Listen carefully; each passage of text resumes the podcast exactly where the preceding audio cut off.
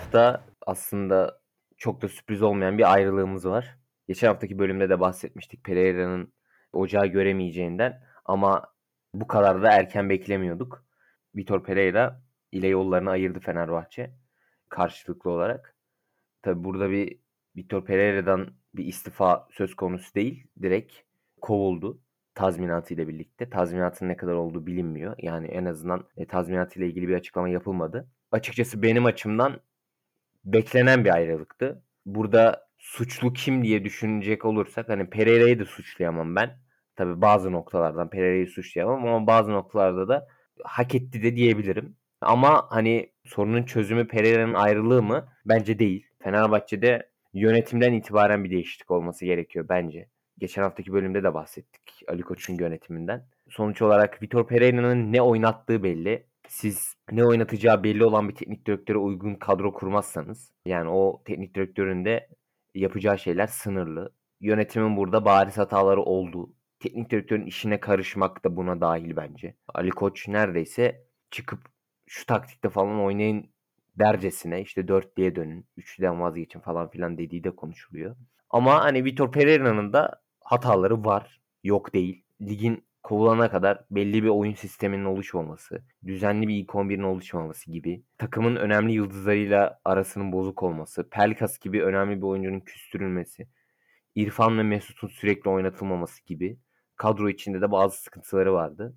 Böyle bir ortamda ayrılığın olması da yani öngörülemez bir şey değildi. Yani Vitor Pereira ile ilgili yorumlarım böyle. Sen Vitor Pereira'nın ayrılığını nasıl değerlendiriyorsun? Geçtiğimiz hafta sen ocağı göreceğini düşünmüyorum demiştin. Yani ben açıkçası bir yönden hani ben de bekliyordum kovmasını ama direkt maçın ertesi günü kovulması biraz benim için sürpriz oldu diyebilirim. Ama burada tabii bu başarısızlıkta yani aslan payı yönetimin. Yani baktığımızda üçlü sistem diye yola çıkıldı ama yani koca transfer sezonunda üçlü sisteme uygun bir kadro yapılmadı yani. Hani şu anda net sağ bek diyebileceğimiz bir tane Nazım var. E, sol bekte de seçenekler sınırlı. Kanat beki diyeceğimiz sol bek de yok. Ferdi'nin çok yönlülüğüyle bir sol kanat beki yaratıldı orada. Bazen Bright Osay Samuel tercih edildi. Ama genel olarak baktığımızda zaten 3-4-3'e uygun bir kadrosu yok Fenerbahçe'nin. Bir kere 3-4-3'te iki tane pivot oynar orta sahada, merkezde. Bir tane pivotu var. Yani Fenerbahçe'nin net pivot diyebileceğimiz o da Luis Gustavo. Luis Gustavo da zaten kariyerinin en iyi döneminde değil bu sezonda. Dolayısıyla bu merkeze dirençli durmazsanız rakibe çok fazla sayısal üstünlük verebilirsiniz 3-4-3 diziliminde. Ve kanat bekleri de yani bugün bir Atalanta'ya baktığımızda üçlü oynayan takımların böyle izlemesi en zevk veren takımlardan biri. Chelsea'ye baktığımızda gerek Conte'nin Chelsea'si gerek şu anda Tuchel'in Chelsea'si kanat beklerinin gerçekten de oyun karakteristiğinde başrolde olduğunu görüyoruz kimi zamanlar.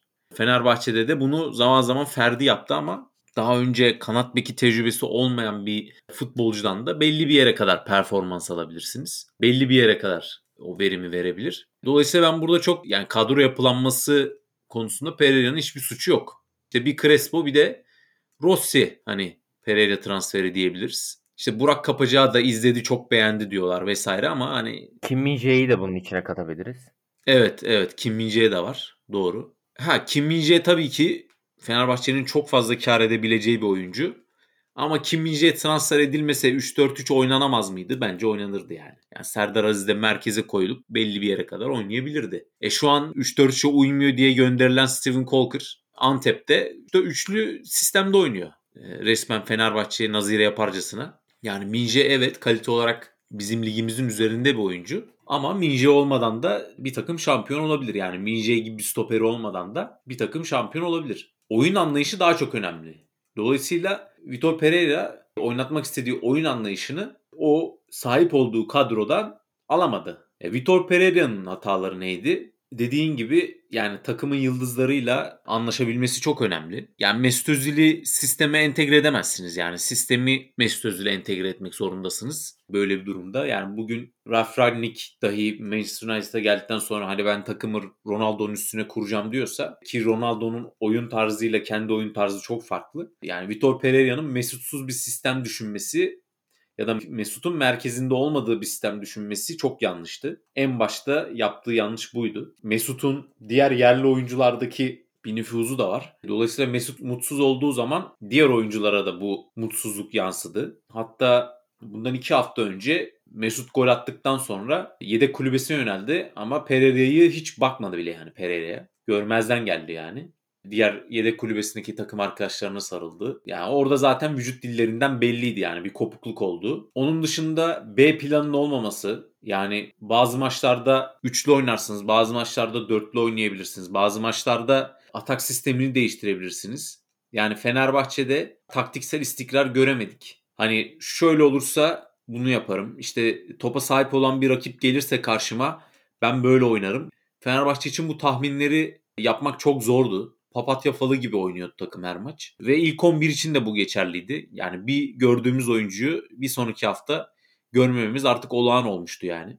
Mesut bile kimi zaman yedek kaldı. Özellikle önlü arkalı oynayan oyuncuların veya partner oynayan oyuncuların sürekli birlikte oynaması çok önemli futbolda. Pereira bunu çok umursamadı. Onun dışında zaten daha önceki Pereira döneminden gelen eleştiriler devam etti. Yani fitness çalışmalarına çok önem vermemesi, performans departmanına çok eğilmemesi, nasıl olsa bu oyuncu sahada koşuyor şeklinde bir yaklaşımı olması. Aslında Portekiz ekolü biraz da bunu gerektiriyor ama belki de hani bunda inat etmesi fiziksel olarak da takımın hani sezon ilk başındaki dinamizmini korumasını engellemiş olabilir. Yani bence Pereira'nın ana hataları bunlardı. Ama tabii ki bu başarısızlıkta dediğim gibi başrol yönetimin başta Ali Koç yani 2018'de seçildiğinde taraflı tarafsız birçok insan artık bir şeylerin değişeceğine inanıyordu. Hatta Bruce Wayne benzetmeleri yapılıyordu spor medyasında. Ali Koç için işte küfre karşı olması, Türk futbolunda işte sürekli teknik adamların kovulmasına getirdiği eleştiriler, bir kaos ortamından kulüplerin dayanışma içerisinde olduğu bir lig vaati, akademiye vereceği önem.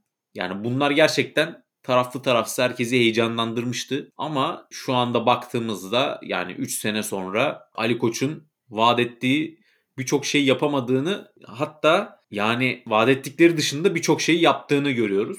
Yani ben şu anda Ali Koç'un geriye dönüp baktığımda en olumlu hareketi yani en olumlu yönetim hamlesi olarak kadın futbol takımının kurulması olarak görüyorum. Onun dışında tabii ki kulübe kazandırdığı koç grubundan gelen sponsorluklar çok önemli. Kulübün birçok borcu da Ali Koç sayesinde ödendi tabii ki. Bu da önemli ama sportif başarı gelmeyince e, yanlış transferler olunca bu da zarar getiriyor tabii ki. Yani bu yönden de ekonomik olarak yani tamamen fayda sağladı diyemeyiz. Neredeyse 8 senedir şampiyon olamayan bir kulüp var sonuçta baktığımızda. Ve çok fazla özellikle son dönemde bu Türkiye'de zaten basının da körüklediği kavga ortamına girmesi, yani eline megafon alıp bir şeyler söylemesi, söyleme ihtiyacı duyması. Onun dışında senin bahsettiğin işte taktiklere karışması, teknik ekibe işlerine karışması. Yani bence bir kulübün başkanı hani biz işte üçlü oynuyoruz bu çok işe yarayacak vesaire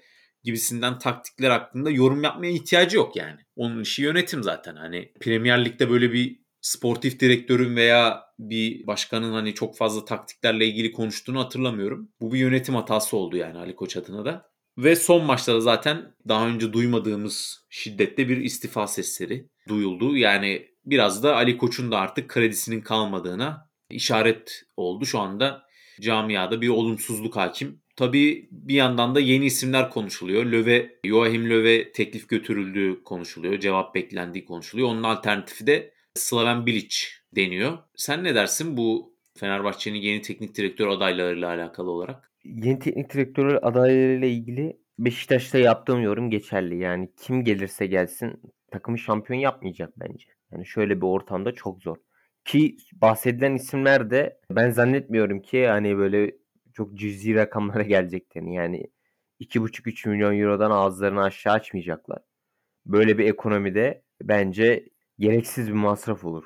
Çünkü hani kulüplerimizin hiçbirinin bu kadar finansal gücü yok maalesef. Artık işin şöyle bir noktaya dönüşeceğini düşünüyorum ben.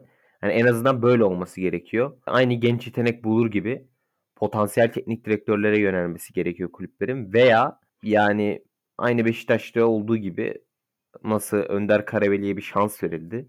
Fenerbahçe'de öyle U19 takımının hocasına bir şans verebilir.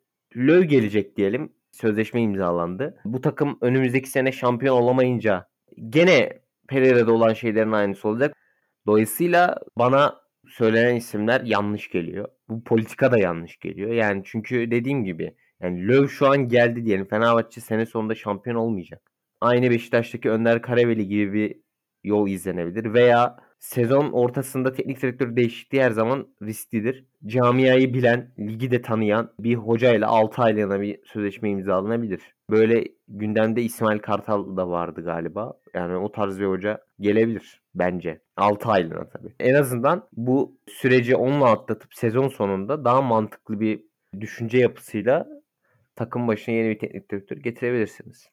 Ama işte sezon sonunun yönetimini de göreceği meçhul olduğu için tabii onlar da dolayısıyla hani biraz daha böyle camiayı kendini affettirebilecek, heyecanlandırabilecek isimler peşinde. Muhtemelen Slaven Bilic de ligi biliyor. Hani bizde de bir ligi bilme şeyi var çıktı yani böyle. Ligi bilen hoca diye getirdiler. Hani Pereira da biliyordu ligi. Kenan Koçak ismi konuşuluyordu. Daha sonra Hamit Altıntop hani biz gönderme gibi bir düşüncemiz yok Kenan hocamızı mutluyuz vesaire gibi bir açıklama yaptı. Tabii burada yani Fenerbahçe zaten hani büyük bir camia. Tek bir isme bağlı kalmaması lazım. Yani zaten milli takımla yeni imzalamış Kenan Koçak. Bilmiyorum bence gereksiz bir hamle oldu. Yani yeni bir oluşumun içinden çıkıp yeni bir oluşumun içine niye gitmek istesin yani Kenan Kocak'ta? Zaten bir kaos ortamı var Fenerbahçe'de herkesin bildiği. Yani bu seçenekte de yani İsmail Kartal da biraz da böyle aynı şeyleri işte böyle eski e, sevgiliye dönmek gibi hep aynı isimler dönüp duruyor. Yani Slaven Bilic'i de bu kategoriye alabiliriz. Yani artık yeni isimler gelsin ya da genç isimler gelsin. Benim naçizane fikrim o. Peki yani yeni isimlerden kastın yani dediğin gibi potansiyel teknik direktöre yönelim mi yoksa tecrübeli bir isim anlaşmak? Yani tecrübeli, vizyoner ve takımdaki tüm isimlerden büyük bir isim. Yani ya çok tanınmış bir isim gelmeli. Belli bir tecrübeli bir teknik adam alınacaksa isim olarak yani bütün işte Mesut Özil'e falan hani söz dinletebilecek bir isim yani kendini ispatlamış bir isim getirilmesi taraftarıyım. Ama yani bu tarz bir isimle de anlaşılamıyorsa da potansiyeli olan yeni nesil bir e, teknik adamla anlaşılması taraftarıyım. Ama işte böyle o tarz teknik adamların da böyle bu kadar çok yıldızın, kaprisin olduğu bir takımda işi zor yani. yani. Bir kere Fenerbahçe'nin bir oyun tarzı var. Hani siz buna işte gelip de ben topun arkasına geçen kontratak takımı kuracağım demeniz zor yani. Bir kere böyle derseniz bir sıfırken işte taraftar İrfan Can diye tezahürat yapar. Yani Fenerbahçe taraftarının beklediği bir oyun var. Topa sahip olma oyunu. Bunun dışına çok çıkmamanız lazım. Dolayısıyla getireceğiniz hocanın da bu alanda tecrübeli veya bu tarz bir futbola daha yatkın olması gerekiyor. Yani sırf böyle bir isim getirip işte onun istediği oyunu değil de Fenerbahçe'ye daha uygun olan oyuna yatkın bir teknik direktör getirmesi lazım. Evet sana katılıyorum. Ekleyecek bir şeyin yoksa bence Ali Koç'un büyük bir pişmanlığı vardır bu konuda. Başakşehir ve Emre Belezoğlu'na geçelim. Dün de Trabzon Başakşehir maçı vardı. Ona da biraz değineceğiz ama ilk önce ben Emre Belezoğlu'nun Başakşehir'in başına geldikten sonra neler yaptığı ile ilgili değinmek istiyorum. Emre Belezoğlu'nun takımın başına geçmesiyle birlikte yükselişe geçen bir Başakşehir var. Emre Belezoğlu'nun Başakşehir'i sadece aldığı skorlarla değil oynadıkları oyunla da göz dolduruyor. Emre Belezoğlu'nun takım başına gelir gelmez değiştirdiği şeylerden biri toplu oyun kurgusu. Maçın genelinde topa sahip olmaya çalışan, oyun kuran, blokları kırmaya çalışan, pas dışında topu zaman zaman dinamizmle ileriye taşımayı hedefleyen ama önceliği topa sahip olmak ve hücumda üretken olmak isteyen bir takım kurdu. Oynadıkları mesela ilk 6 maçta %61 oranla topa sahip olma e, birçok şeyi açıklıyor aslında ve maç başına XG'si de 1.85'ti. Yani bu ciddi bir rakam. Kadro içinde yaptığı değişikliklerde de Ender Şimiye'yi stoper olarak kullanıyor. Çünkü topa ağırlıklı sahip olan taraf kendileri. Bu yüzden o bölgede orta saha karakterli bir oyuncu kullanarak geriden daha rahat oyun kurmayı veya sete yerleştiklerinde onun topla ilişkisinden faydalanmak istiyor. Başakşehir hücumda sete yerleşirken saha içinde çok iyi bir yerleşimleri var. Orta alanda çoğunlukla Berkay Mahmut Tolga üçlüsüyle hem savunma güvenliğini sağlıyorlar hem de belirli bir seviyede top çevirebiliyorlar. Mahmut dışında diğer iki oyuncunun çok fazla rakip yarı sahaya koşuları var ve hücuma çıkışlarda daha özgür gibiler. Mesela son 8 maçtaki şutların gol beklentisi havuzlarına göre dağılımını inceledim. Son 8 maçın hepsinde en az 1 ortalama 1'den fazla 0.4'ten yüksek penaltısı gol pozisyonuna giriyorlar. Yani bu çok verimli bir hücuma işarettir. Ve yani bu aksiyonlardan 10 tane var. 8 tanesi de gol olmuş. Yani bu arada hani bilmeyenler için 0.4 gol beklentisi hemen hemen yarı penaltı gibi düşünebilirler. Yani penaltı 0.75 xG'ye denk geliyor. Yani bu çok ciddi bir rakam. Bir de değiştirdiği bir şey beklerin yarım alan kullanımını. Bunu bariz görmek isteyenler Kasımpaşa maçını izleyebilir. Yani her maçta var ama Kasımpaşa maçında çok da bariz vardı. Orada Ömer Ali Şahinler'in sağ yarım alan kullanımı, Hasan Ali'nin de sol yarım alan kullanımı Başakşehir'in hücum verimliliğini arttırıyordu. Bekler bu yarım alanı kullanırken onlar boş kalsın diye diğer oyuncuların da çok sayıda boş koşu atması yarım alan kullanımını daha değerli kılıyor. Son olarak da Muhammed Şengezer'e bir parantez açmak istiyorum. Muhammed'i tercih etmesinin sebebi Volkan Babacan'a göre ayaklarını daha iyi kullanıyor. Nerede ne yapacağını biliyor, sakin kalabiliyor ve mesela hangi maçta tam hatırlamıyorum ama Hasan Ali'nin sağ ayağının zayıf olduğunu bildiği için baskı yese bile hep sol ayağına doğru attı pasları. Bu da çok önemli bir özellik diyebilirim. Emre Belezoğlu ve Başakşehir ile ilgili kısa bir özet geçtim. Senin de düşüncelerini merak ediyorum. Evet güzel tespitler yaptın. Yani aslında dünkü maçta böyle bir iki tane pas hatası yaptı ama oyunun içinde yani oyun kurulumunun içinde yer almaya çalışması dahi bir kalecinin çok değerli. Mami lakaplı Muhammed Şengezer'in bu oyun kurulumunun içinde yer alması değerli. Yani bir kere zaten kesinlikle Ali Koç'un pişman olduğunu söyledin. Katılıyorum buna. Yani özellikle son yıllarda çalışan antrenörlere baktığımızda tabii ki 10 maç çok bir gösterge değil ama e, sonuçta bir fikir verir yani 2.3 puan ortalaması şu anda yani Aykut Kocaman'la beraber ki Aykut Kocaman 46 maçta 2.07 puan toplamış ki bu bu da büyük bir başarı yani 2017-2018 sezonunda. En yüksek puan ortalaması yakalayan hoca ya şu anda da aslında Başakşehir'de de benzer bir ortalama yakaladı. 12 maçta 2.25 puan ortalaması ki yani Fenerbahçe'de de devraldığı kadro özgüvenini yitirmiş bir kadroydu. Başakşehir'de de yine dipteki bir kadroyu aldı ve yani bir şeyi iki kez yaptıysanız zaten hani bu bence işin tesadüf olma olasılığını çok azaltır. Emre Belezoğlu geldikten sonra gerçekten de Başakşehir'in istatistiklerine baktığımızda sen de çok önemli istatistikler paylaştın. Ligin en fazla isabetli pas isabeti yapan takımı olduğunu görüyoruz Başakşehir'in. Ortalama %87 pas isabetiyle oynuyorlar. En fazla toplu oynayan 3. takım. Yani toplu oynama yüzdesi olarak söylüyorum. Yani topu dolandırıp sonra oyunun yönünü değiştirip aslında çoğu zaman gol atmaya çalışan bir takım var. Ya da hızlı tek paslarla. Ve taktiksel olarak da esnek bir takım gördüm ben. Son maçlarına baktığımda özellikle. Mesela Trabzonspor maçında dünkü maçta ataklar ağırlıklı olarak sol kanattan geldi özellikle Gulbrandsen'le Bruno Peres'i birebir bırakmaya çalıştıklarını gördük. Sağdan atak yapıp Trabzonspor'un sol kanadına Trabzonsporlu oyuncuları taşıyıp Bruno Perez'i izole bırakıp orada birebirden gol pozisyonu bulmaya çalıştıklarını gördük ki ikinci yarıda da bu pozisyonları yakaladılar. İkinci yarıda ben Trabzonspor'a, Trabzonspor'un sahasında bu kadar dominant oynayan bu sezon ilk defa bir takım gördüm. İlk yarıda tabii ki Trabzonspor'un yani net üstünlüğü vardı. İki tane de direkten dönen top vardı. Ama yani ikinci yarıda gerçekten de dengeli bir oyun olduğunu söylesek bence hata yapmış olmayız. Ondan önceki yani hafta içindeki Giresunspor maçında da sağ tarafı kullandıklarını görüyoruz. Yani gerçekten de ne yapmak istediğini bilen, defans yaparken kimin nereye koşacağının belli olduğu, hem adam adama savunmada hem de alan savunmasında hiç fena değiller. Alan savunmasında tabii eksikleri var. Özellikle duran top savunmasında ki yani Giresun Spor'dan da duran toptan gol yemeleri, hele ki kafa golü yemeleri çok büyük bir zaaf olarak göze çarptı ki Giresunspor'un kafa golü yoktu yani o zamana kadar. Tabii ki hataları var. Geliştirmeleri gereken yanlar var. Ama bence yani her hafta daha iyi olan bir takım görüyoruz. Yani geriden baktığımızda kaleciden bahsettik. Stoper ikilisi bir kere Leo Duarte ile Enda Ishimiye yani müthiş bir ikili olmuş. Ki zaten e, hatırlarsan sen de Enda Ishimiye'den geçtiğimiz sezonun podcastlerinde bahsetmiştin. Bir kere çok gönüllü bir oyuncu. Yani sağ kanattan tutun, sol kanattan tutun, ön libero, defans her yerde oynayabiliyor. Ki zaten Emre Belözoğlu'nun yansıtmaya çalıştığı o esnek taktiksel disipline de çok uyan bir oyuncu. Ve yani stoperlerin gerçekten de iyi iş yaptığını görüyoruz. Bazen topu taşıyorlar.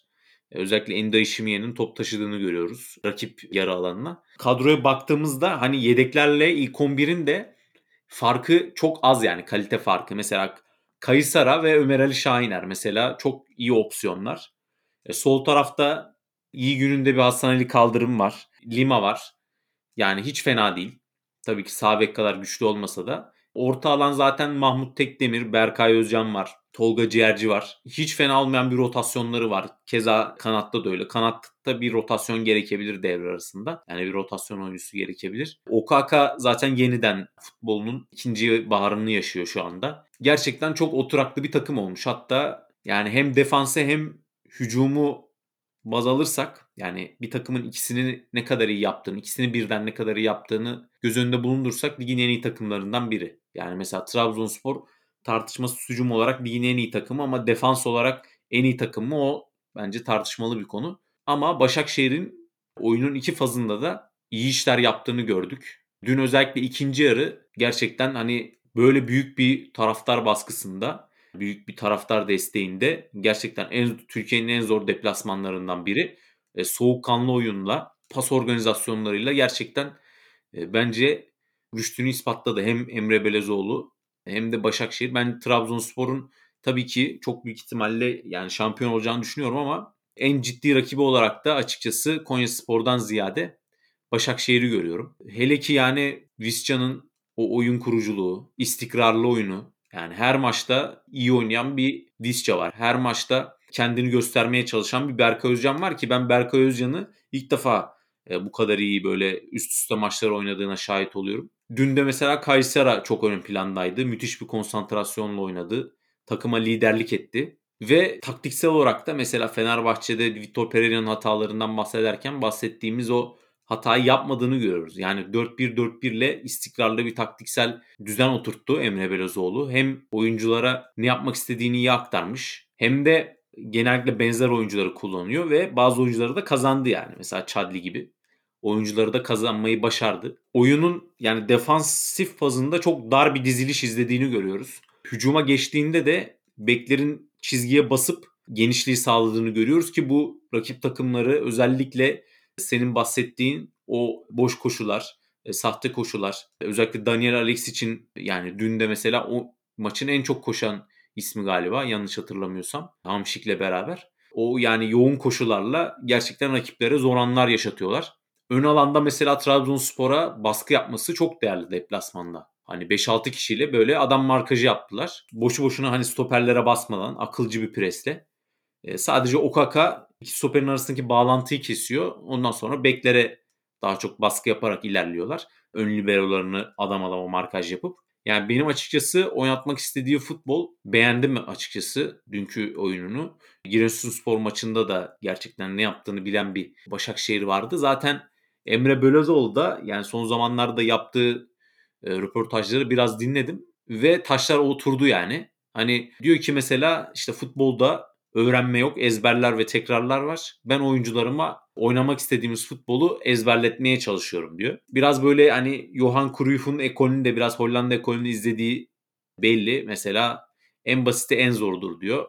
Johan Cruyff'un da benzer bir sözü var. Rakamlardan, sistemlerden bağımsız oyuna nasıl yaklaştığınız daha önemlidir diyor dizilişler sorulduğunda. Ki oyun felsefesinde zaten e, bahsettik ne kadar iyi yansıttığını. Ve gerçekten de yani özellikle Fenerbahçe'den ayrıldıktan sonra yani 2019 yılında Fenerbahçe'ye geldiğinden bahsetmiyorum. Daha önce Başakşehir'e gitmeden Fenerbahçe ayrıldıktan sonra yani ben diyor futbol bırakmaya hazırlanıyordum diyor ve daha sonra Başakşehir kapısı açıldı diyor. Buradan sonra gerçekten farklı hem karakter olarak yani o kavgacı işte agresif bir Emre Belözoğlu'ndan farklı bir Emre Belözoğlu'na evrildiğini gördük. Ve diyor ki yani kariyerimin son yıllarında ben diyor yardımcı antrenör gibi son yıllarda çalıştığım bütün hocalara sorabilirsiniz diyor.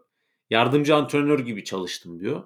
Ya zaten aslında hani teknik direktör olarak çok yeni ama aslında mental olarak bu işe yıllardır hazırlandığını yani 5-6 senedir hazırlandığını görüyoruz. Yani 35-36 yaşından beri teknik adam olmayı kafayı koymuş bir Emre Belözoğlu var. Ve yani vizyon olarak da ben açıkçası yani açıklamalarını olumlu buldum. Mesela işte Tolga Arslan'ı transfer etmek ister misiniz? İşte Oğuzhan'ı transfer etmek ister misiniz diye soruluyor. Böyle Türk oyuncuları. Orada da diyor ki mesela Avrupa'ya giden oyuncuların hedefi Türkiye'ye dönmek olmamalı diyor. orada kalmaları gerekiyor diyor. Hedefleri bu olmalı diyor. Dolayısıyla diyor hani Tolga ile ilgili de bir tasarrufumuz yok diyor şu anda. Ben bu açıklamalarını beğendim Emre Belözoğlu'nun. Başakşehir'de yani gerçekten de özellikle son 5 maçından ikisi çok zorluydu. Yani bir Galatasaray'la oynadı ki son son dakikaları 10 kişiyle oynadı. Duarte kırmızı kart gördü. Trabzonspor maçı da keza öyle. Deplasmandan 1 puan. Ya belki de şu anda deplasmandan en zor puan alınan maç. Yani Trabzonspor deplasmanıdır. Oradan bir puan almayı başardı diye görüyorum ben. Ki zaten Abdullah Avcı da maçın sonunda övgülerinden bahsetti. Yani özellikle ikinci yarı Trabzonspor'a da rakip olabileceğini gösterdi yani. Hani 85. dakikaya kadar yani maçın son anlarına kadar Trabzonspor net pozisyon bulamadı mesela. Yani Başakşehir'e karşı. Tabii ilk yarıda çok fire verdiler. Yani o iki direkten dönen toptan bir tanesi tabii uzaktan şuttu ama hani Cornelius'u biraz daha böyle iyi bir vuruş yapsa yani Hamşik'in muhteşem pasında daha farklı olabilirdi. E tabii bir de tartışılan bir penaltı pozisyonu var ama yani oyuna baktığımızda, pozisyonlara baktığımızda ilk yarı ile ikinci yarıyı topladığımızda ben dengeli bir oyun gördüm. Ki bu da yani Trabzonspor gibi e, ligin en özgüvenli, en iyi futbolunu oynayan takıma karşı bence değerli bir sonuç ve oyun diye düşünüyorum. Evet yani sana katılıyorum. Ben de biraz maçla ilgili kısa bir özet yapmak istiyorum. Yani Başakşehir'in geriden oyun kurarken iki stoper artı Mahmut ile oyun kurma düşünceleri vardı. Beklerini bir blok öne atıyorlardı. E, Berkay ve Alex için hareketli olup boş alanlara koşu yapmasıyla kenardan merkeze oynamaya çalışıyorlardı. E, Başakşehir'in rakibi karşılarken de Edin Visca'nın daraldığını artı Visca, Alexic, Berkay üçlüsünün Hamşik ve Bakasetas'a gelebilecek pas açılarını kapatmaya çalıştığını gördüm. Bu süreçte de Mahmut'la Dorukhan birebir eşleşmeleri vardı. Trabzonspor'un ise Başakşehir'in geriden oyun kurulumuna karşı ön alan baskısı vardı. Başakşehir'i sık sık bek oyuncularına yön- yönlendirdiler. İlk yarı üzerinde yani Canin'in çok fazla iç alana girdiğini, Turnsen'in beklediğimden fazla hücuma desteğe katıldığını söyleyebilirim. Başakşehir'de Emre Belözoğlu'nun Gulbrandsen tercihi de yani tamamen geçiş hücumlarındaki etkinliği için tercih ettiğini düşünüyorum ve bu sayede de hani 2-3 tane pozisyona girdiler. Trabzonspor'un ise topa sahip oldukları e, andaki pas temposu, pas kombinasyonlarındaki belli problemler vardı. Bu da üretkenlik açısından Trabzonspor'a biraz sıkıntı yaşattı. İki takımda da hani senin bahsettiğin gibi denge, temkin, kontrol oyunu oynayıp hani bir hata sonucu gol bulup skoru alma düşünceleri vardı diye maçı özetleyebilirim ben. Evet. Buradan da biraz Premier Ligi konuşalım diyorum. Yani daha doğrusu özellikle son dönemlerde Covid-19'un yeni omikron varyantı en çok İngiltere'yi vurdu. En fazla vurduğu ülkelerden biri İngiltere ve tabii ki bundan da bolun etkilenmemesi kaçınılmazdı. Yani geçtiğimiz hafta ard arda maçlar iptal oldu. Bugün oynanması gereken ki bugün İngiliz futbolun belki de en fazla para kazandığı fikstür Boxing Day dedikleri işte bu hemen bu Christmas tatilinden sonraki gün işte Boxing Day'in de açılmış işte hediyelerin açıldığı gün olarak tabir ediliyor. Arda arda maçlar oynanıyor. Bazen bazı takımlar 48 saatte bir maç oynuyor ve tabii ki de hasılatlar yani gişe hasılatları, ürün satışı vesaire artması bekleniyor. Böyle bir fikstürde arda arda takımlarda pozitif vakaların olması gerçekten ligi yani çok derinden etkiledi. Şu ana kadar 13 maç iptal oldu. Sadece Covid sebebiyle. Bir de tam bu Covid'in yani pozitif vakaların patlak vermeden önce bir kar yağış yüzünden Burnley Tottenham maçı iptal olmuştu. Toplamda 14 maç şu anda iptal olmuş durumda. Yani daha doğrusu ertelenmiş durumda. İleri bir tarihe ne zaman oynanacağı da belli değil. Yani maçlar neye göre hani böyle tatil ediliyor dersek mesela aslında çok net bir kriter yok. Vakaya özel değerlendiriyor Premier Lig yönetimi bunu. Herhangi bir mesela test barajı yok işte 10 oyuncudan fazla pozitif vaka çıkarsa maç tatil olur diye bir şey yok. Bir takımda 7 tane pozitif oyuncu var ama değerlendiriyor yönetim. Ha, bunlar maçı oynarlar diyor ve oynatıyorlar. O zaman oynanıyor maç. Diyelim ki 3 tane kaleci var. 3'ü de pozitif oldu. Bakıyorlar ya kalecisiz de yani biraz herhalde maç oynanmaz diyorlar ve o tatil ediyorlar o zaman maçı. Tamamen biraz da Premier yönetiminin değerlendirmesine kalmış yani bu tatil durumları ve tabii ki yani bu maçın tatil olması, bazı takımların çok eksik kadroyla çıkması yani şu anda bakıyorum neredeyse bir herhalde Leicester'ın yok hani Covid-19 vakası şu anda ki onların da zaten Covid-19'a gerek yok. Bir sürü yani Çağlar dahil bir sürü oyuncu sakat. Yani çok fazla sakatı var. Neredeyse her kulübün şu anda Covid-19'dan oyuncuları oynayamıyor. Tabii büyük takımlarda yani Big Six dediğimiz büyük takımlarda bunlardan etkilendi. Ve tabii bu da akılları şu soruyu getiriyor. Yani lig sıralamasını dahi etkiliyor bu. Hani bir şey yapılması gerekiyor mu bununla alakalı? Mesela ligi tatil etme gibi veya komple iptal etme gibi ya da bir süre oynamama gibi maçları. Baktığımızda mesela Burnley düşme hattında ve 4 maçı tatil oldu yani. Ne ara bu maçları oynayacaklar? 4 maçı nereye sığdıracaklar? E, bu 4 maçı sığdırdıktan sonra hani kaç tane oyuncu sakatlanacak? E, belli değil. Keza Tottenham'ın da 3 maçı, Watford'un 3 maçı ki Watford için de yani bu maçlar çok kritikti. Tatil oldu. Manchester'ın, Brighton'ın, e, Leicester'ın, Brentford'un ikişer maçları iptal oldu. Ve bu bahsettiğim konularla ilgili olarak yani lig tatil edilmeli mi, bir önlemler alınmalı mı, yani bir aksiyon alınmalı mı? Geçtiğimiz hafta bir Premier Lig yani bütün Premier Lig menajerlerinin katıldığı bir yani Zoom üzerinden bir toplantı gerçekleşti. Yani pandemi ve tabii ki bu önümüzdeki sıkışık fikstür ele alındı. Orada tabii özellikle Conte'nin açıklamalarına baktığımızda çok olumlu bir karar çıkmadı. Yani çok faydalı olmadığı yorumunu yapabiliyoruz. Yani Conte konuşmaya çalıştık. Diğer menajerler de konuşmaya çalıştı. Çözümler hakkında sorular sorduk. Ancak her şeyin e, zaten önceden kararlaştırıldığını hissettim. Dün resmen duvara karşı konuşuyormuş gibi hissettim ve hani gitmeyi tercih etmedim diye bir açıklama yapmış. Ve birçok tabii ki yani Dean Smith olsun, Conte olsun, Rafa Benitez olsun e, sıkışık fikstürden yakınıyor. Dominic Calvert-Lewin 2 ay yoktu. Yeni sakatlıktan döndü. E, biz şimdi onu 90 dakikada belki de eksiklerden dolayı sahada kalmak zorunda ka- bırakacağız diyor. Yani bu çok büyük bir risk.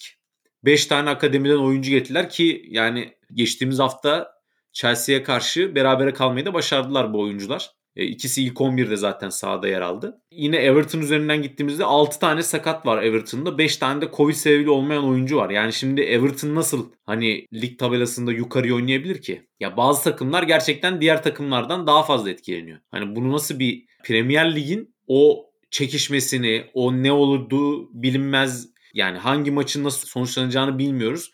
O güzelliğine biraz da darbe vurduğunu düşünüyorum ben. Ki Dean Smith de mesela işte 48 saatte bir maç oynamak çılgınlık diyor yani. Bu ligin bütünlüğünü sorgulatmalı diyor insanları. Çünkü yani bazı takımlar diğerlerine göre daha güçsüzleşmiş, daha dezavantajlı yani rakipleriyle oynayacak ve e, bu da tabii lig sıralamasını etkileyecek yani.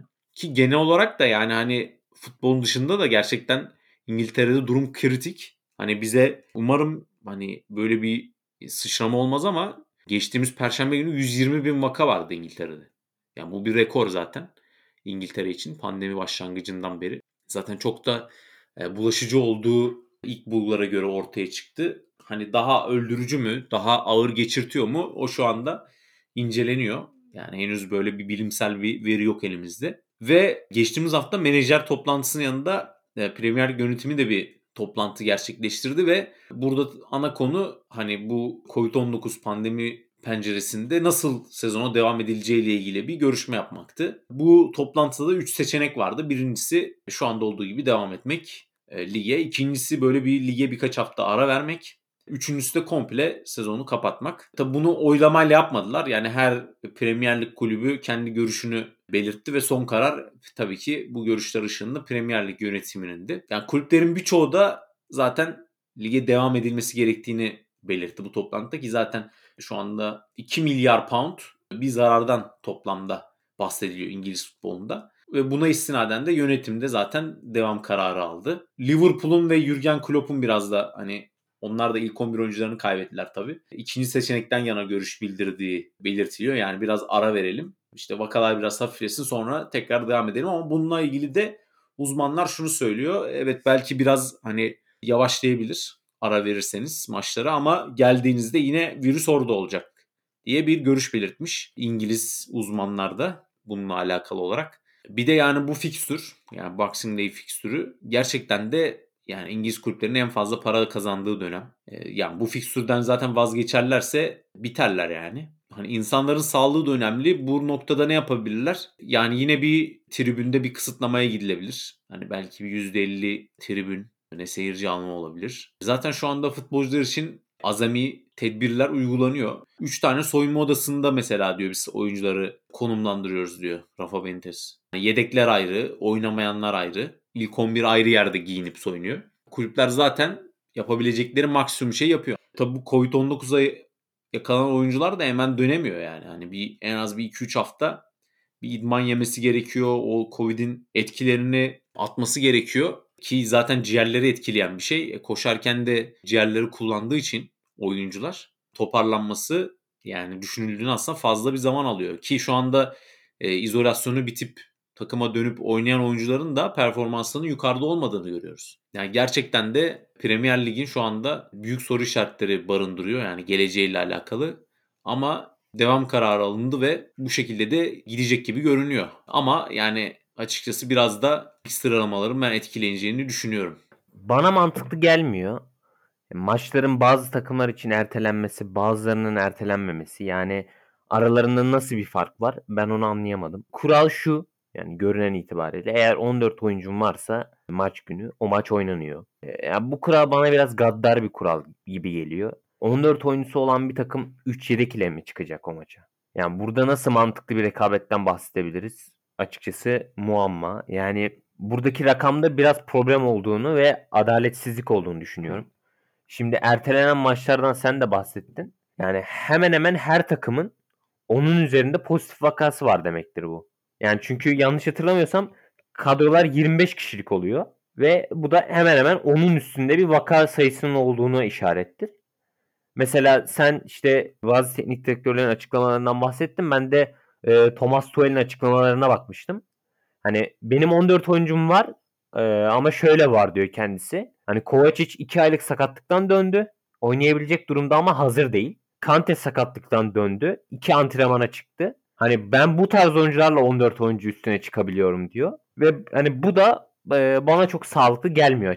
Chelsea'nin şu anda Covid-19'dan etkilenen oyuncuları Lukaku, Werner, Havertz, e, Hudson Odoi, Ben Chilwell. Yani Chilwell zaten Chilwell hariç bugün dönecekler ama yani ne kadar dönebilirler hani. %100 hiçbir hazır değil. Bu oyuncular olmadan Chelsea ne kadar iyi oynayabilir?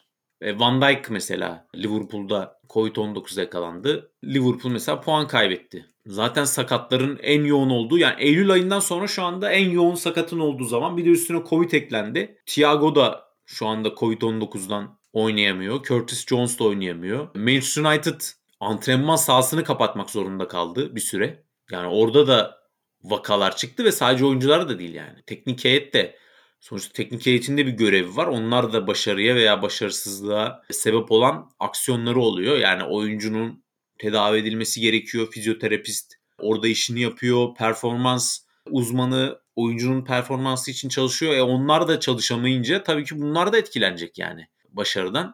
Yani burada biraz da bence şeye bakıyorlar. Bence çaktırmadan. NBA'ye bakıyorlar.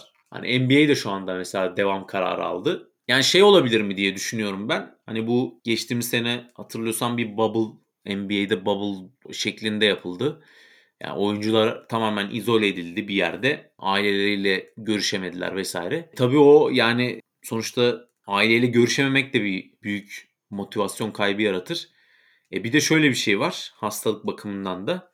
Yani orada nasıl bir negatif şey olabilir? Bir, birine bulaştı mı orada herkes aynı yerde olduğu için bütün takıma bulaşabilir yani. En azından oyuncular farklı yerlerde kalınca birine bulaşıyor, beşine bulaşıyor. Diğerleri farklı yerlerde yaşadığı için en azından onlara bulaşmayabiliyor. Yani her türlü ya bence böyle ya kesin şu yapılsa en faydalısı o olur böyle diyebileceğimiz yani net dezavantajı olmayan bir karar yok gibi duruyor yani şu anda.